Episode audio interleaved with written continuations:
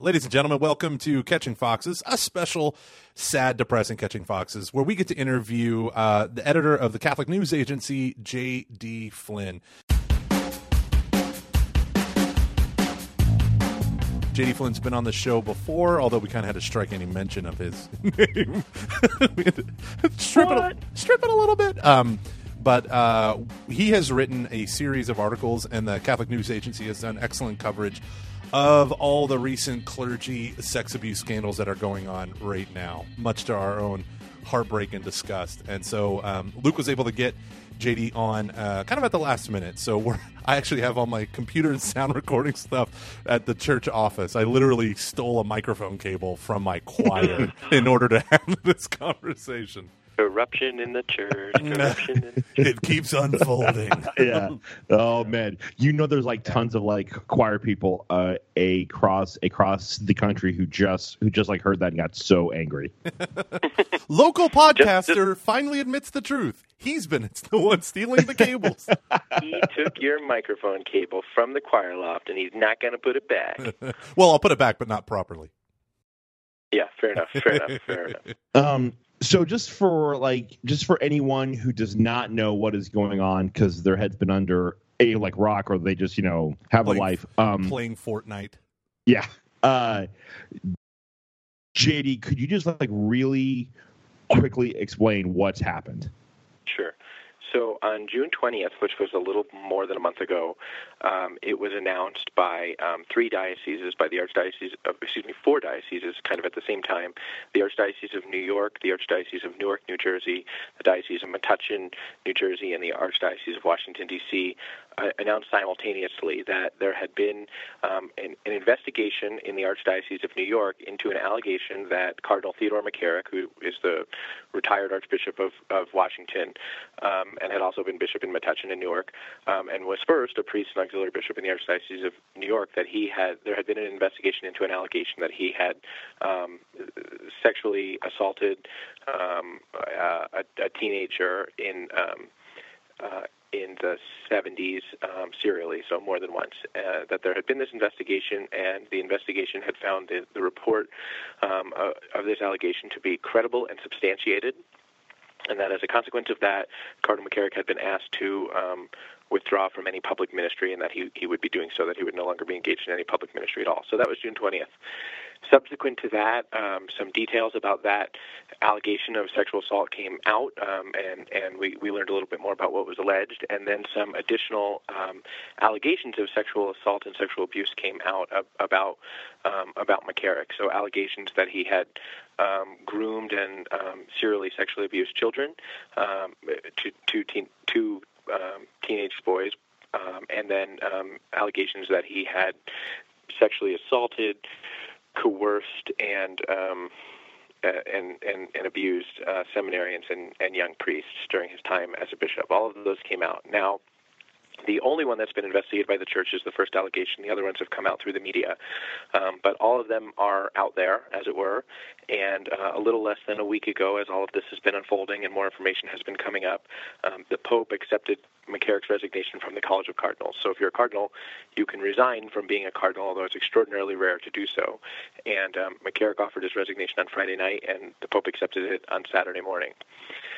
So at the same time that all that's been happening, a lot of questions have been asked and raised about whether there were bishops in the Church in the United States who knew about Cardinal McCarrick's um, you know, sexual behavior and uh, either failed to intervene or intervened ineffectively. Um, people essentially have been asking how did he um, continue to have a church career while um, while apparently engaging in um, sexual immorality, serial sexual immorality, um, and abusing his office, abusing his power to do so, and how did those bishops around him either not know um, or not um, find a way to intervene and respond in such a way that he'd be removed from ministry. So all those questions have been swirling around, and I think all of your listeners know all that already. But that's um, that's kind of the state of affairs in the church now. Um, uh, over the past couple of weeks, and of course, that's a really difficult position to be in. But here we are.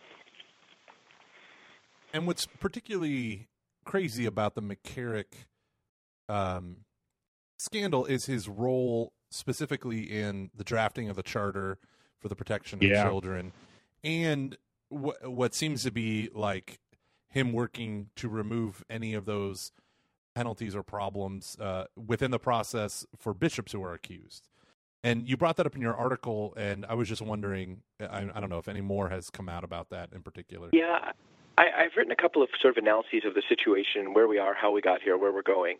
One of the points that I brought up was that in 2002, um, as, as probably a lot of your listeners know, there was a, a the sort of spotlight scandal in the church in the United States, we call the Long Lent of 2002, when all of these cases of um, of abuse by by priests started to come out, and it turned out that many of them were very old, and that bishops hadn't removed priests from ministry. When all that came out, the bishops got together in Dallas in the spring of 2002 and drafted two documents. One was called the Charter for the Protection um, of, of Young People, and one was called the Essential Norms for Dioceses Dealing with Allegations of Sexual Abuse by Priests and Deacons. And um, the charter was sort of a moral agreement between bishops about how they would behave in their diocese and what standard they would set. And the essential norms was law policy that would govern the church in the United States with regard to allegations of sexual abuse. And one of the things that was interesting, and it still bears more investigation, was that um, the bishops decided at that time to establish norms um, for how dioceses should respond if a if a priest or deacon was accused of abuse, um, but not norms um, uh, about what should happen if a bishop was accused of abuse. And there are potentially a lot of reasons for that. I mean, it's possible that the bishops just really so much was coming out about abuse by priests that they just were not thinking um, about bishops as a, as a body. They just weren't thinking that these things would come out about bishops or that bishops would be engaging in this behavior. Um, or it's it's possible they didn't think that's that the Vatican would kind of okay those rules.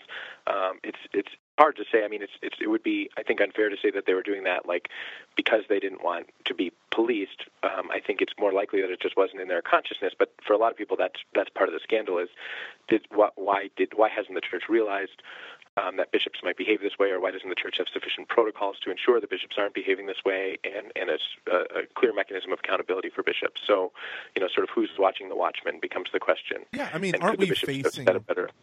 Aren't we facing really two realities? Right? The reality of the actual sexual abuse, assault, coercion, harassment of individual victims, and the cover up, the um, you know, the the the grave scandal was bishops who were not responsible, who did not perpetrate these attacks, moved these priests around, right, and got back in 2002 that was the scandal that came out yeah. Yeah and then and so you find that one priest at one parish well he ends up hurting children or you know whatever in multiple parishes over decades long you know with these horror stories that you hear. Um, but according to the charter that's not allowed to happen. You're not or excuse me you're not allowed to um, what was the line that you use it's a they are morally obliged to uh, they can't uh, what do you call it? Non-disclosure agreement or, or whatever. They can't right exactly. they're yeah they set up protocols essentially to ensure i mean they, they set up any number of protocols to ensure that um, priests and deacons in ministry, and eventually that was extended to, to lay people and volunteers as well, but that priests and deacons in ministry especially would be background checked and yeah. that there would be um, you know protocols for knowing kind of their history and their suitability for ministry and those kinds of things. So ostensibly in 2002, the bishop set up norms that would prevent kind of a serial abuse of priest or a priest even accused serially of, of abusing from kind of going from place to place, as seems to happen before then. Um, ostensibly the, the, the, norms in the charter put a put a stop to to that and the way that that happened and the way that that that, that, that was kind of not reported, covered up. You know, the way that the abuse was handled, perhaps internally, but not um, reported to civil authorities. But the the scandal now is the question of did bishops know that um, Cardinal McCarrick had you know um, apparently really engaged in serial sexual immorality with priests, deacons, seminarians, and and possibly minors, and um, and not intervene? And and did he kind of move up the ecclesiastical ladder, so to speak, even while there was some awareness, or while there were rumors, or while there were reports or allegations of some of these things? Um, why wasn't there someone who who stepped in, or, or wait for that to happen? It's a hard question and a serious one, and a, and a lot of people are a lot of people are angry, and it's easy to understand why because previous dioceses had reached settlements and then Cardinal Wuerl and was not uh, apparently he you know he denies that he was ever made known that these that these things had happened.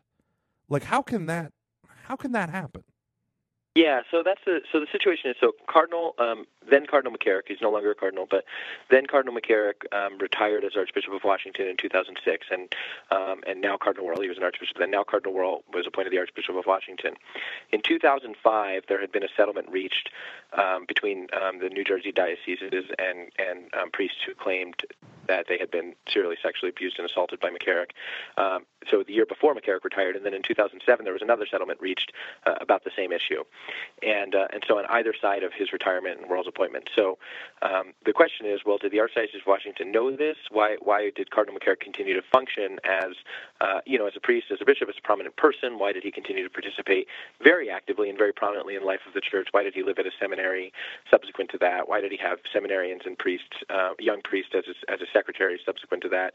If they knew about this, and and what Cardinal Wuerl has said is that he was not informed of the settlements and um, uh, that that were made by those New Jersey dioceses. And if that's true, um, which is part of the thing that I think is being investigated now. But assuming that that's true, um, why didn't those dioceses inform the Archdiocese of Washington about these settlements? What what was the breakdown in thinking there or in protocol that would allow you know dioceses to make settlements about these gravely serious claims uh, about a bishop without um, without that impacting his continued ministry in the church. I mean, did no one along the line say, maybe it's not a good idea to have a guy who has had multiple settlements not become a cardinal? Well, I think that's what we're looking into. Not not only us, but lots of outlets are looking yeah. into that. I mean, yeah, right. I mean, I think that's what we're trying to figure out is who who might have said that, how might have been, how might it have gone. Um, were there bishops who who intervened? Certainly, there's a priest, a, a Dominican who lives in New York, who says right. that he has made complaints all along the way because he heard allegations about McCarrick's misbehavior when um, when McCarrick was in New Jersey, and he says he's made complaints to various officials in the church, and, and no one responded but you know, I think part of what we're trying to figure out is who had who knew about specific allegations of Cardinal McCarrick, who knew also about you know the situations that we would describe as near occasions of sin, or I could also describe them as um, near occasions of abuse, right? I mean, so Cardinal McCarrick. Um, regularly, according to reports, took um, seminarians with him to a beach house in New Jersey where he would um, apparently, you know, assault them sexually or coerce them sexually. Well, who knew that a bishop was taking seminarians by himself to a beach house on a regular basis, and did that did that pass the smell test? And if it didn't, are there people who should have asked questions or could have asked questions or raised questions? Is there a mechanism to do that? Are there bishops who are accountable for that? And um, and so there are lots of bishops that are being um, that are being looked at um, who are kind of in the in the web of connectivity to this, who questions are being raised about, and um, and and we're trying to figure it out. One of the things that I wrote about is just the um, the the culture among American bishops, especially, I, I, can't speak for bishops in other parts of the world, but the culture among American bishops that um, places in such an emphasis on on collegiality and collaboration that it um, it disincentivizes bishops to uh, to criticize one another, to speak out against one another, to disagree with one another in a public way. You see that on doctrinal issues, you know, um, where bishops will have disagreements, but they won't really get kind of get into the meat of it with one another. Their clerical culture just doesn't always um, encourage that and actively discourages that. And um, you see it with the way that bishops govern their dioceses, so they're sort of loath to criticize what another bishop does in another diocese. And does that clerical culture contribute to seeing things um, with a brother bishop or hearing rumors with a brother bishop that are disturbing and not acting? And if not, how do we how do we break that? I mean, I, I think of, and Luke, feel free to jump in and stuff, but I feel like if I'm a seminarian, so uh, th- this was my train of thought.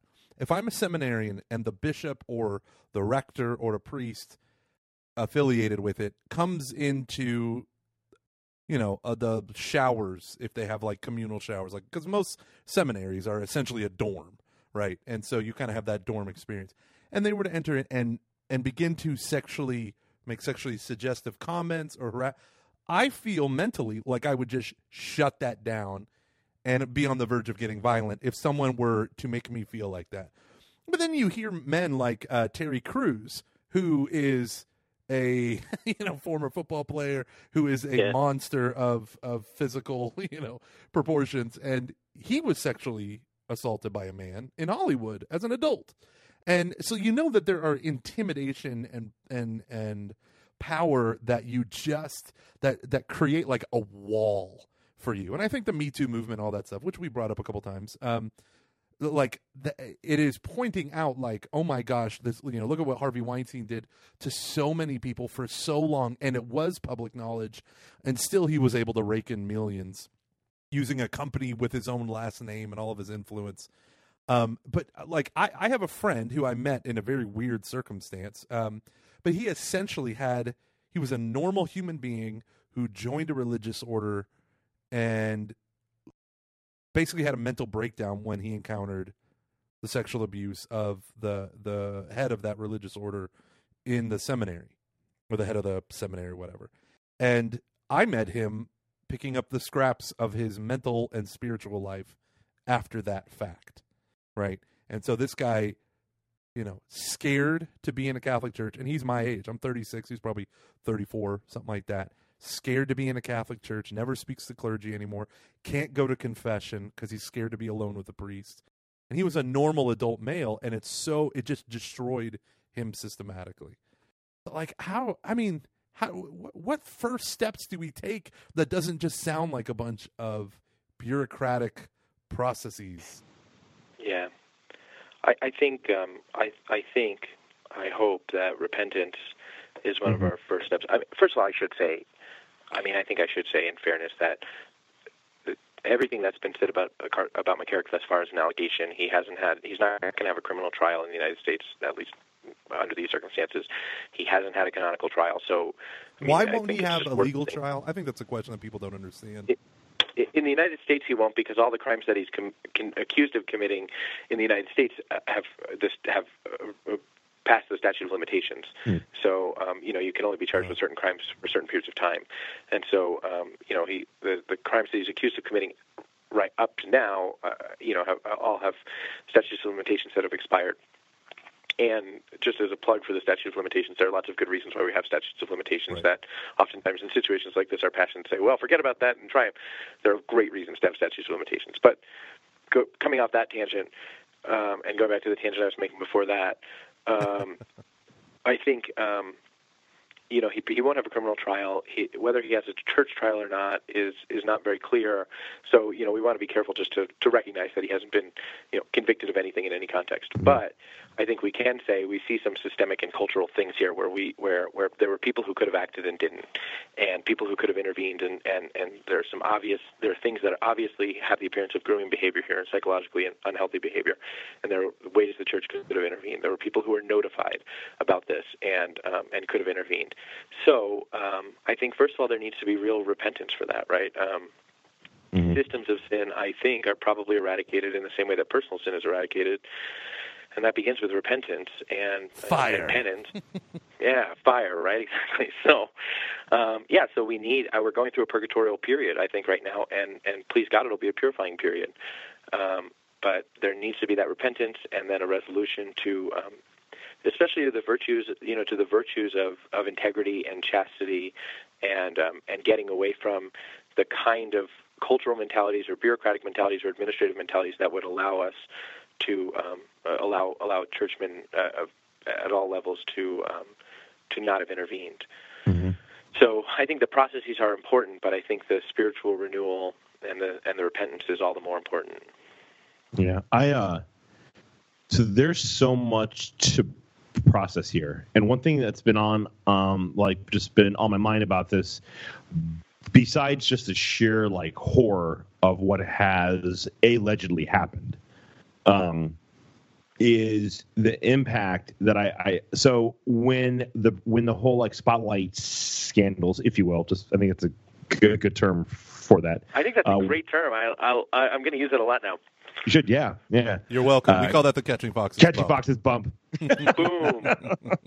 um, uh, you know, like it's pretty. It's like pretty easy to see a like sharp decline in um in uh uh church attendance after that.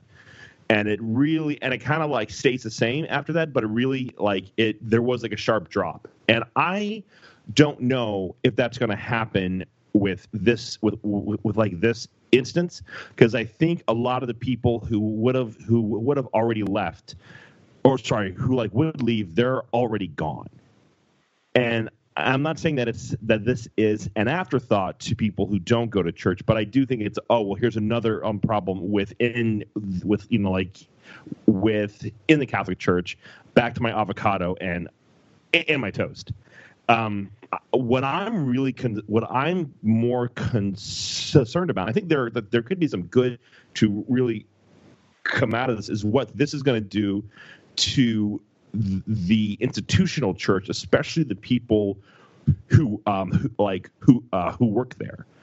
I think the, the the confidence that people have within the beer within the bureaucratic nature of the church those who see how the sausage is like is made i think this is what i think this is going to cause a lot of pain and a lot of anger and a lot of um, just like enough is enough we need to make some big changes here yeah, I think that's right. I mean, I have talked to so many people who uh, who work, lay people who work in the church, or priests, or deacons, or religious, who are just um, discouraged, but also angry. Uh, also angry that they have said to me, you know, that they um, that they I've I've talked to bishops actually over the past couple of weeks too who have said similar things and have been hurt and angry that um, that any of this could have taken place in the church potentially through some pretty serious negligence or mm-hmm. um, some pretty serious sort of personal failures that became systemic failures. And um, I, I, I hope, I really, I, I say I hope this will be a purgative period or, or a period of renewal. Um, and I do, I, I really do. But I know that um, that that will involve um, both some serious kind of cultural changes and a different perception of who the church is, and um, and then a lot of repentance.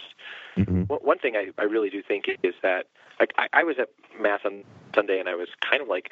Um, uh, at the beginning of mass, I, for a while, I was kind of I was mad. I was I was mad. I just was, you know, mad, I'm mad about all this.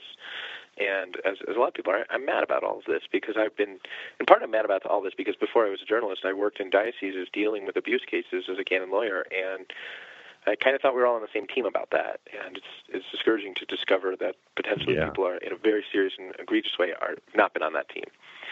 And um, and it occurred to me what it means when people say, well, the church has no more moral authority as a consequence of this, or you know, the church doesn't have any credibility as a consequence of this um, it does mean that um, any sort of presumptive authority in people's lives that, that church leaders have assumed, lay or clerical church leaders have assumed, you know, to say the church says this, and pe- people to kind of say okay as a consequence of that, now has to transition into like genuinely proposing the gospel um, to people who um, not only have never heard it. It's not as if we're sort of going into the wilderness uh, ad gentes people who've never heard it, but to in a context in which even many of the church's close collaborators are angry or suspect, uh, suspect or suspicious, and um, and hopefully that if there were a recognition that we have to propose the gospel anew because we have because there's very very little credibility for the church, perhaps that would lead to a really serious kind of um, evangelization, a really serious kind of new evangelization, and one that maybe would have shed. Maybe this is an opportunity to shed some of the some of the negative things about the kind of um, American cultural Catholicism, Kennedy Catholicism um, mm-hmm. motif that is you know has been problem has had many great things, but has been problematic in a lot of ways too. Yeah, but that is I, I totally agree. That is Catholicism in America. The the vast majority of Catholicism is in America is beige cultural Catholicism. It's people. I mean, like people who threaten to leave the church if this or that project doesn't get funded. You know, like I donated my money for this. You know, blah blah blah. I mean, like we have constantly in the church today. Um, like I hope that this is a wake up call for the church. Was 2002 2003 a wake up call for the church? In a lot of ways, it was in terms of like you know people would say a child is not safer in anywhere on the earth than in a catholic church now because as a result of the charter and all these other things. Um but the other the thing that i can't the thing that bothers me as a layperson is i am working day and night leaving my family so that the church can grow so we can spread the kingdom, advance the gospel, bring in new members into the church. And I have to shield those people from the hierarchy. You know what I mean? Like it's this problem where the beige Catholicism isn't it's it's like a lowest common denominator Catholicism. You know, like just go to mass enough and everything will be fine. I think it's a, a deeper um and I'm not saying no I mean no one says that, but this this experience of yeah, I don't know. I I'm I'm just constantly left wanting more out of a response than we are deeply saddened, hurt, and troubled. And we will do better. The church, the world demands more of us. We will do better. You know, like I, I'm, I'm literally, I don't even know how to talk right now. I'm like, if this happened to my kids, like I would go nuts and I would beat a, a priest, deacon, seminarian, or bishop who, is protected by canon law from assault. Uh, you know, like I would beat them within an inch of their life if they did that to my child. And then I feel I hear these responses of, "We are deeply saddened and troubled at the recent allegations." And it's like, okay, okay. And then our priests, I think, get the worst deal because the bishops seemed like untouchable, and the priests seemed like all the attention was on them, and that's it. Yeah, I, I have felt all those things. I think I think all of us are sort of going especially those of us who work in the church, but everybody, right? I mean, I, and, and I know priests and deacons and bishops are too. I think all of us are kind of going through this and processing it, and I felt all those things too. I, um, I guess. One thing that I have been thinking about, you know, it, it has helped me in some ways, is to think that uh, it, I'm not just I I have no interest. It's not my job to do um, sort of PR for the church or to do spin for the church, and I don't want to. Um, it has helped me to know that this is um, a problem about the corruption of man, a problem about yeah. sin, and not a uniquely ecclesial problem. You know, like if I joined up the Unitarians, or if I had no religion but my kids played youth soccer or joined USA Gymnastics, they would be um, they would be similarly in danger from sin, sinful um, from yeah. from the sexual sins of others. Mm-hmm. But uh, but I want the church to live up to um, uh, the promises which he preaches, and um, I, I want her to live the kind of holiness which he preaches, and so it's particularly galling, particularly jarring, and difficult when she doesn't. Um, yeah. yeah. uh, my my my only other thing is, uh, I was talking with someone today, a coworker here, and we were kind of talking about the abuse scandal, and I said, in my entire life, I never would have said I'm in favor of married clergy but I am now. And it's not because I think married men are less prone to abuse than unmarried or celibate men. We know statistically that that doesn't bear itself out, right? We know that those who are chaste for their lives and those who are married still abuse, the, you know, Protestant clergy, all that stuff. People with power use the power to gratify the flesh. We know that. My whole thing is I want clergy in the age of d- uh, dwindling vocations, right? Where one pastor is routinely being assigned more than one parish, for them to have some sort of community. Because I'm yeah. watching these men get chewed yeah. up and ground into dust. I met yeah. a priest, holy, friendly, an excellent balance of both human virtue, supernatural virtue, moral, prayerful, all the things you would want. Have to uh, go on an indefinite sabbatical from the priesthood. Because from the day he was he finished seminary and became a priest, he was given multiple parishes, had to fight, clo- you know, had to close one end, had to fight parishioners over it, all of this stuff, and then he, after years of being ground down, he lashed out at someone and in a in a in a very terrible way, which he acknowledges is terrible way but he was di- he wasn't running on fumes. The fumes were gone. You know, like and yet he still had to be be God's holy priest to his people. And my whole thing is like, holy crap, but they go home to an empty rectory after working 10, 12, 14 hour days, dealing with other people's drama day in and day out. And their only release valve is what? Netflix? Like, right. you know, and I at least, I, I deal with a lot. Like, I've had encounters with people where it felt like I was in a confessional almost, you know, where they unburden. Yeah, yeah. You know, I've never told anyone this, but I need to tell you. You know, and you hear these things, and you pray for healing, and you walk with these people. And I remember one day in the middle of the day, I just texted my wife, pray for me. I have to. I literally have to go into the bathroom and just bawl my eyes out." And she's like, "Oh my god, what's Yeah. wrong?" And I said, "Just I'm dealing with." Like three people in a row that were sexual assault victims. You know, nothing having to do with the church, thank God. But like three people in a row, and one one was like, "I've never told anyone this before. This happened when I was like." You're just you just you're just loving them as much as possible. But I get to go home and number one, love someone like my children positively, and I get to go Yeah. home and be loved by my wife. And I have Yeah. accountability. She knows what's going on in my life. Whereas I fear some of these men because they are so burdened and because the Yeah. shortage is so dramatic and because our laity now are uh, you know maybe they're afraid of their clergy aren't inviting them over as much or forming as close relationships with them That's a good point. that they're just alone and they you this is what isolation does it fosters addiction and depravity Yeah, I, I don't know if they need to get married to solve that, but they No, they I know that. I was just-. Yeah, no, no, I, I totally get it. But your your point is absolutely right, and they, I mean, there's a, there's an overall like a deep and profound crisis of friendship right now, and uh, especially a crisis of male friendship right now, and so for priests that's all the more. And um, yeah, you know, I, I'll just say from my experience uh, working in the church as a canon lawyer and in church administration, many of the priests who fall sexually, who I have encountered, fall sexually because they've had hit some crisis point in their life and entered into a depression. They feel lonely. Maybe they feel powerless or unattractive or impotent, and um, they begin to form some relationship that probably they know kind of from the very beginning is uh, is not a healthy one. But they begin begin to form some friendship, and they cross one boundary and then another boundary and another boundary, and then they've crossed a lot of boundaries. And actually, my experience with kind of in various settings with um, married people who have uh, committed infidelities is, is, is similar. I mean, I think that's the way a lot of infidelities get started. But you're right. The the the, the mental health component of of this, the um, the friendship and community com- component of this, and and the spiritual health component of this too. I, I didn't say it, and maybe that's the point. But um, a lot of times when those you know who are in those situations have also um, their spiritual life is also um, begin to languish, and uh, and so all those things come together.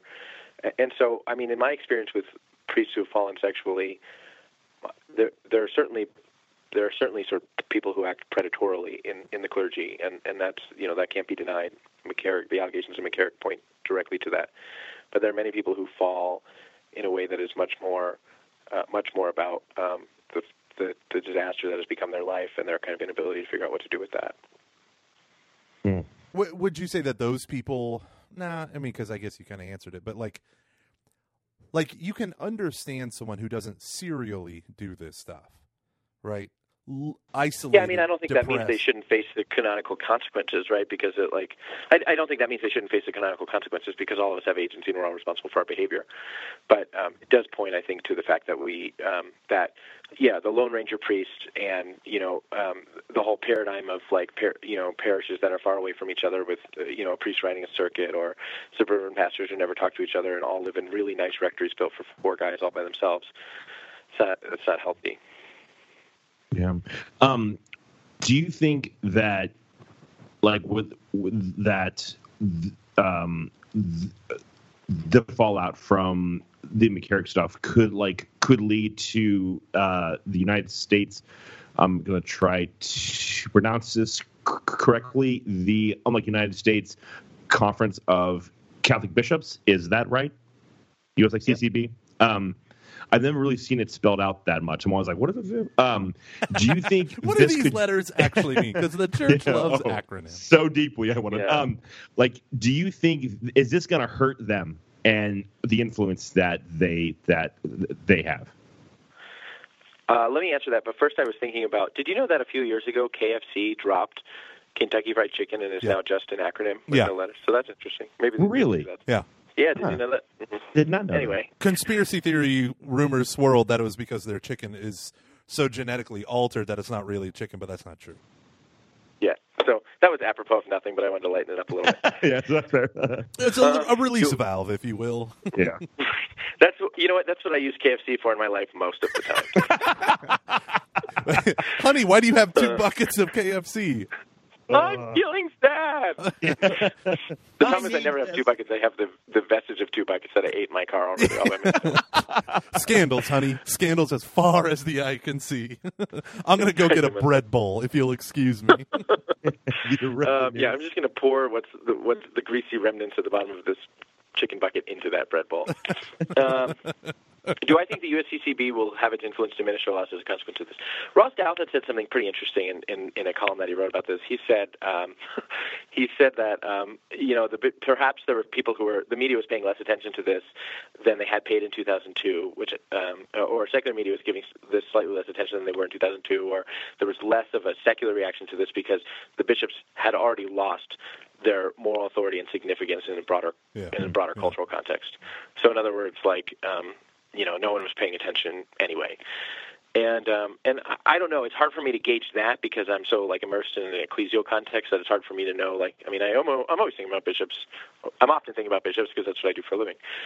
Um, but um, with regard to the conference, I, I know that the conference has put out a statement saying that they want to be involved in in an investigation. That there should be an investigation. They want to be involved in it. They want to be involved in in doing the things that are necessary for moving forward.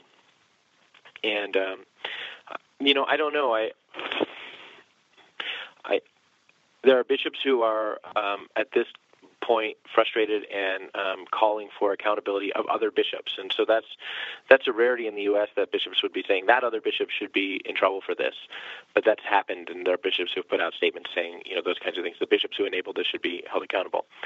Some people have talked about the possibility that the Pope will appoint a special investigator to come to the United States so Chile just had this massive sexual abuse scandal, as you guys probably know, yeah. that kind of came all came to a head in January, and it was just really complicated and, and, and not good. And so the Pope sent um, this Maltese Archbishop named Charles Scicluna, who's really um, who's, who's regarded as sort of like the world's foremost expert on sexual abuse issues. Uh, he sent him down to Chile and actually, Scicluna got down to Chile and got like I think he got sick. Like he either had to have his gallbladder out or he got food poisoning, and so Ooh. like the his, his number two ended up having to do a lot of the work. But um, he he sent so to speak. Um, he sent uh, he sent that guy, you know, Scicluna down there, and Scicluna came back with this big report, and then that led to all these bishops in Chile being sacked and stuff. Um, you know, like thirty six, so like every active bishop submitted their resignation, and like yeah, every active or so bishop were... their resignation. Yeah. Did they did because they all were complicit? Is that what they were no, saying? No, I don't know why they all submitted their resignation. I don't know if it was sort of like to make it easier for the Pope to make whatever decision he wanted, or because they all truly felt penitent and they wanted the Pope to be able to start over anew in whatever he felt. I mean, I don't think it was an admission of like sort of universal complicity among the Chilean bishops, um, especially because a lot of the Chilean like. bishops. yeah, it was, yeah. It, that's it the very first thing I thought. I was like, oh my God, they're all guilty of cover-ups. Well, a lot of the Chilean bishops had actually been complaining about the situation that led to that scandal, the appointment of this Bishop Juan Barros to, to the Diocese of Osorno. A lot of those bishops had complained to the Vatican about it and complained to the nuncio about it serially. serially. It turns out that the nuncio was probably giving, probably, I mean, the, the, what it looks like the most is that the nuncio and one or two other senior bishops in Chile were giving the Pope very bad advice about this. Um, there's a question because the Pope got a letter in 2015 from a victim of abuse, kind of spelling out a lot of this, and the Pope still hasn't answered questions about whether he read that letter or what happened with it or, or what. Um, so that's that's a that's a serious issue. That, yeah, that, like uh, when I read your your first article, um, it seemed to point that the bishop that the Pope has uh, we there are areas of culpability here because it seems that it reached his ears and he dismissed dismissed it, blamed the victims, or blamed leftists. The Chilean thing, it seems very likely that it reached his ears or, or his eyes because he got this letter. Yeah. Um, actually, it was it was Cardinal O'Malley who delivered this letter from a victim to the Pope, and so there there are real questions to be answered about what happened to the letter and the Pope. Uh. And then and uh, but anyway, the, he did send the investigator, and that led to you know some significant institutional changes. So there's been a question about whether that would happen in the U.S. or not, whether there's anyone who has the stature to kind of look some of the really prominent American churchmen in the eye and ask them these difficult questions and to open up their books. I only know of one but, uh, man, uh, J.D. Flynn. Look me in the eye, Bishop. Look me in Look the me eye. in the eye, Excellency, and then go get your books. Uh, I have a job already, and um, actually, no. Now that you say it, I wouldn't turn that job down. Yeah, okay. Send a letter, nominate me. I'll do it. Well, hey, I got uh, the Vatican sending me emails right now, so I'll I'll do that. right back. Yeah. JD will take. JD will do it. Yeah, they're literally sending me emails because they're requesting money so that I can use uh, uh, Christifideles Laici in a document. But other than that, other than that, Will you tell them that you will respect their intellectual property rights if I get the appointment as the as the, the Ken Starr of this whole deal? yes, you are my Kenneth Starr. So, Oh goodness gracious! So- um, as Yeah. like a practicing Catholic, like how how do you go about trying to cover this? how do, as a journalist, you mean? Yeah, yeah, I mean, as yeah, and like just as a because like I mean, like you are you are a guy of such of such like of such like deep faith. So how to like what is like what is your approach to this? Yeah, I, I guess thanks for asking. Um, first of all, I really, really believe that um, that the truth is an ally of the gospel, and um, and that w- where the truth is, Jesus is, because He is the truth, right? So, um, so it's important for us to know the truth. We have gotten asked, you know, are you uh, at various times, are you like sort of perpetuating scandal or Yeah. or um, like making people lose their faith or things like that. But uh, I think part of the role, and Vatican II says this too, and Inter Mirifica, part of the role of Catholic media is, um, you know, is is this is is to find the truth and to write about it, and um, and to help people understand the truth, and to help the church understand the truth. Um, the, the the the church is made up of people all the way up to the top, um, and um, and sometimes we need the accountability that comes from those things. I think um, my faith in in in in my faith in the church's claims about herself and um, her self understanding, I'm, I, I just feel blessed because it's never really been rooted in people. Um, it's been rooted in the fact, I mean, frankly, the reason I'm a Catholic instead of some other kind of Christian is because of some profound encounters that I had with the Eucharist at the beginning of my, um, well, in, as a teenager. But um, but the priests who I had profound encounters with the Eucharist with, like the guys who who were confecting the Eucharist, and I was like really intrigued by it and moved by it, and the Holy Spirit was moving me. Some of those guys were like real jerks. So I guess I've never really, I've never really needed the people in in hierarchical offices in the church to be to be.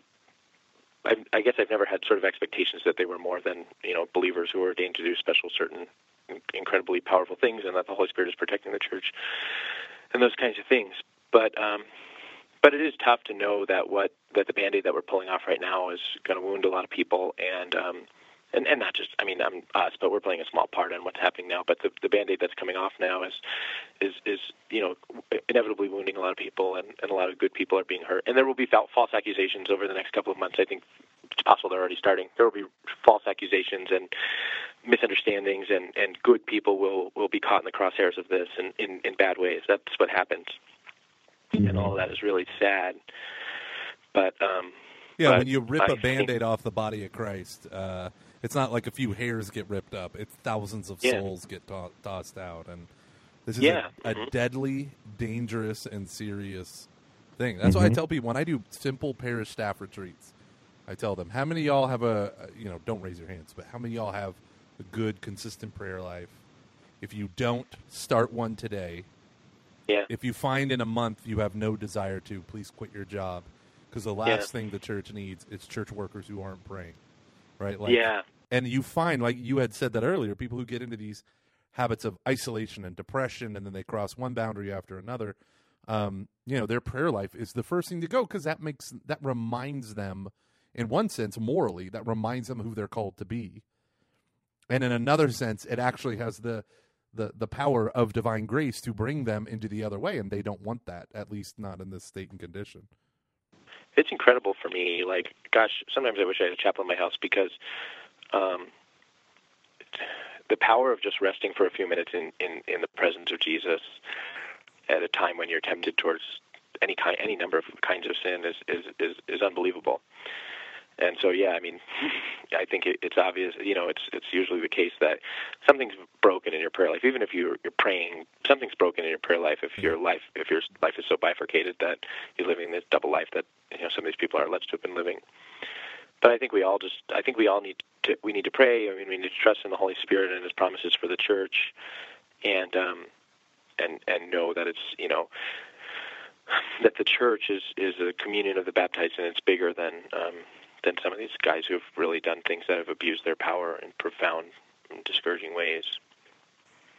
I don't know. I, I, I believe I believe that um, I believe that healing comes through um, through truth, and that freedom. I, I know it just from my own experience, my own personal sense, and my experience with my family. Like freedom comes from um, really getting to what's broken and repenting for it and atoning for it and doing penance and, and finding a new way. So that's what we have to do. No, well, I'd rather just complain. uh, to Facebook, that, to man. Twitter, yeah. all of us on the double. Come, let us worship uh, the altar of self-aggrandizement. Amen. Dude, um, thank you so much for just for like uh, just for taking the time out of like your work day just to come and to uh, to come and to chat with us here tonight. Or sorry. Yeah, well, the good thing about being a journalist is today. if you do a media interview, you get it counted as work. There you go. See? Yeah. Yeah. And we're uh, and we're the media. yeah. Yeah. No, thanks, thanks for doing this. Yeah. Well, I mean, we're trying to reach the youths there at CatholicNewsAgency.com or follow us at CNA Live or on our Instagram, which is I don't know what it is, but our Catholic News Agency Instagram.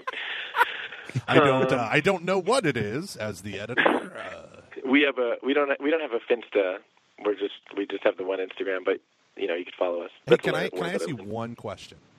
Yeah. Before you go, why is it that when I click your hyperlinked name as the byline for the article, it takes me to your da da da, Google Plus page instead of all the articles you've written?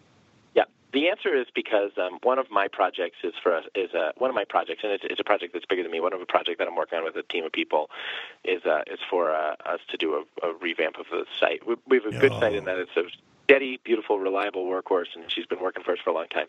But it's time for a new site, and um, and uh, Google Plus used to be a thing that people had attached to their bylines and stories, and we still have it. So um, pray for us that we'll have a great new website soon, and um, and uh, that's the reason. I literally clicked and I'm like, can't wait to find that article that he wrote originally a few weeks, like a week ago. No. And then I'm like, up, up. It's a Google Plus page that says he has five followers. And you know what I'm going to do? I'm going to follow you right now. Boom. Hello, 2010. Good to see you. right, right. Um, Google Plus. Oh, you even have a Google Plus share link on the side. Oh, yeah. You are despised. Yeah, it's it's uh, not everything is what we would wish. Well, you guys both work at church. I mean, you know that we don't always have the things that we want because we don't always have the money that we want. But nope, um, I work in but the we we can we.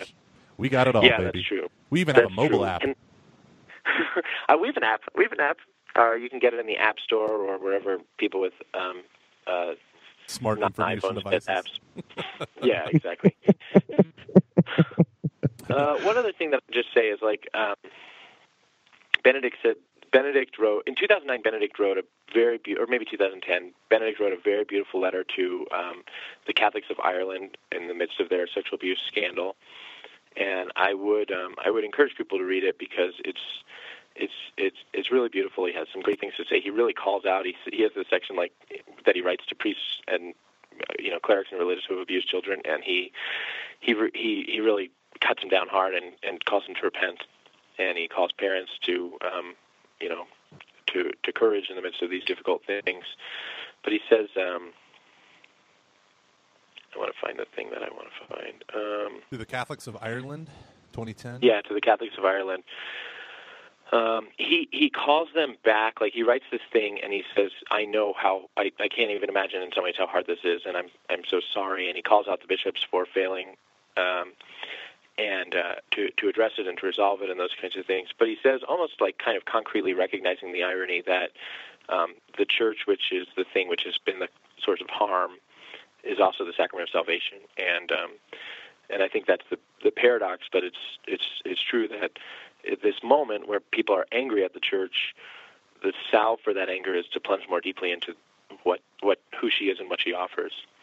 And Benedict says. Yeah. Uh, Benedict calls them to rediscover the roots of faith in Jesus Christ, and he says to drink deeply from the springs of living water that he offers you through his church. You know, even as he's writing to them about how much pain the church has caused. And I think um, I, I, I, I would hope that we would have the strength and the will to do that. Um, because um, the church made up of sinners, so she is is is the church that God has given us for the, the mediation of grace in our lives.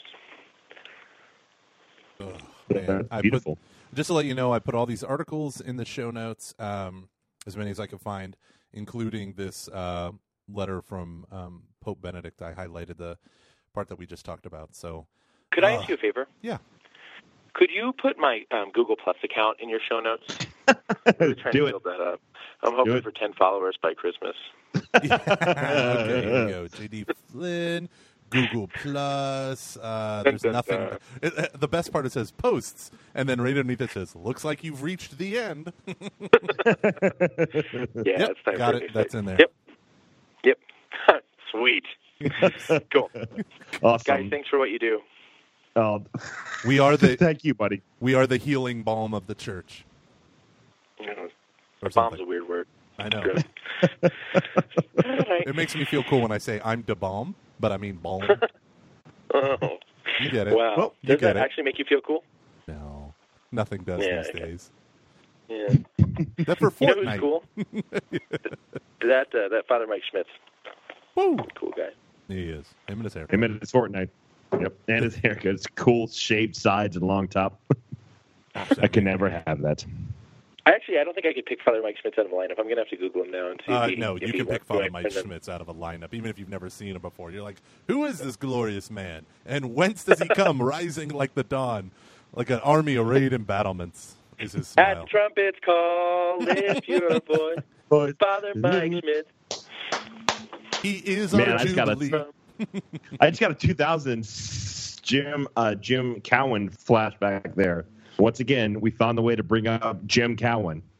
Man, I, I want I want to have a 2000 Jim Cowan CD. That's like that's all my jams. Yep, yep. All right, That's one of the, all right. we gotta end this I'll train guys. wreck. Yeah. We gotta end this train wreck. All right, JD, why don't you hang up and then me and Luke will chit chat a little bit after. Okay, thanks. Bye. All right, take care, man. All Thank right. you so much. Bye.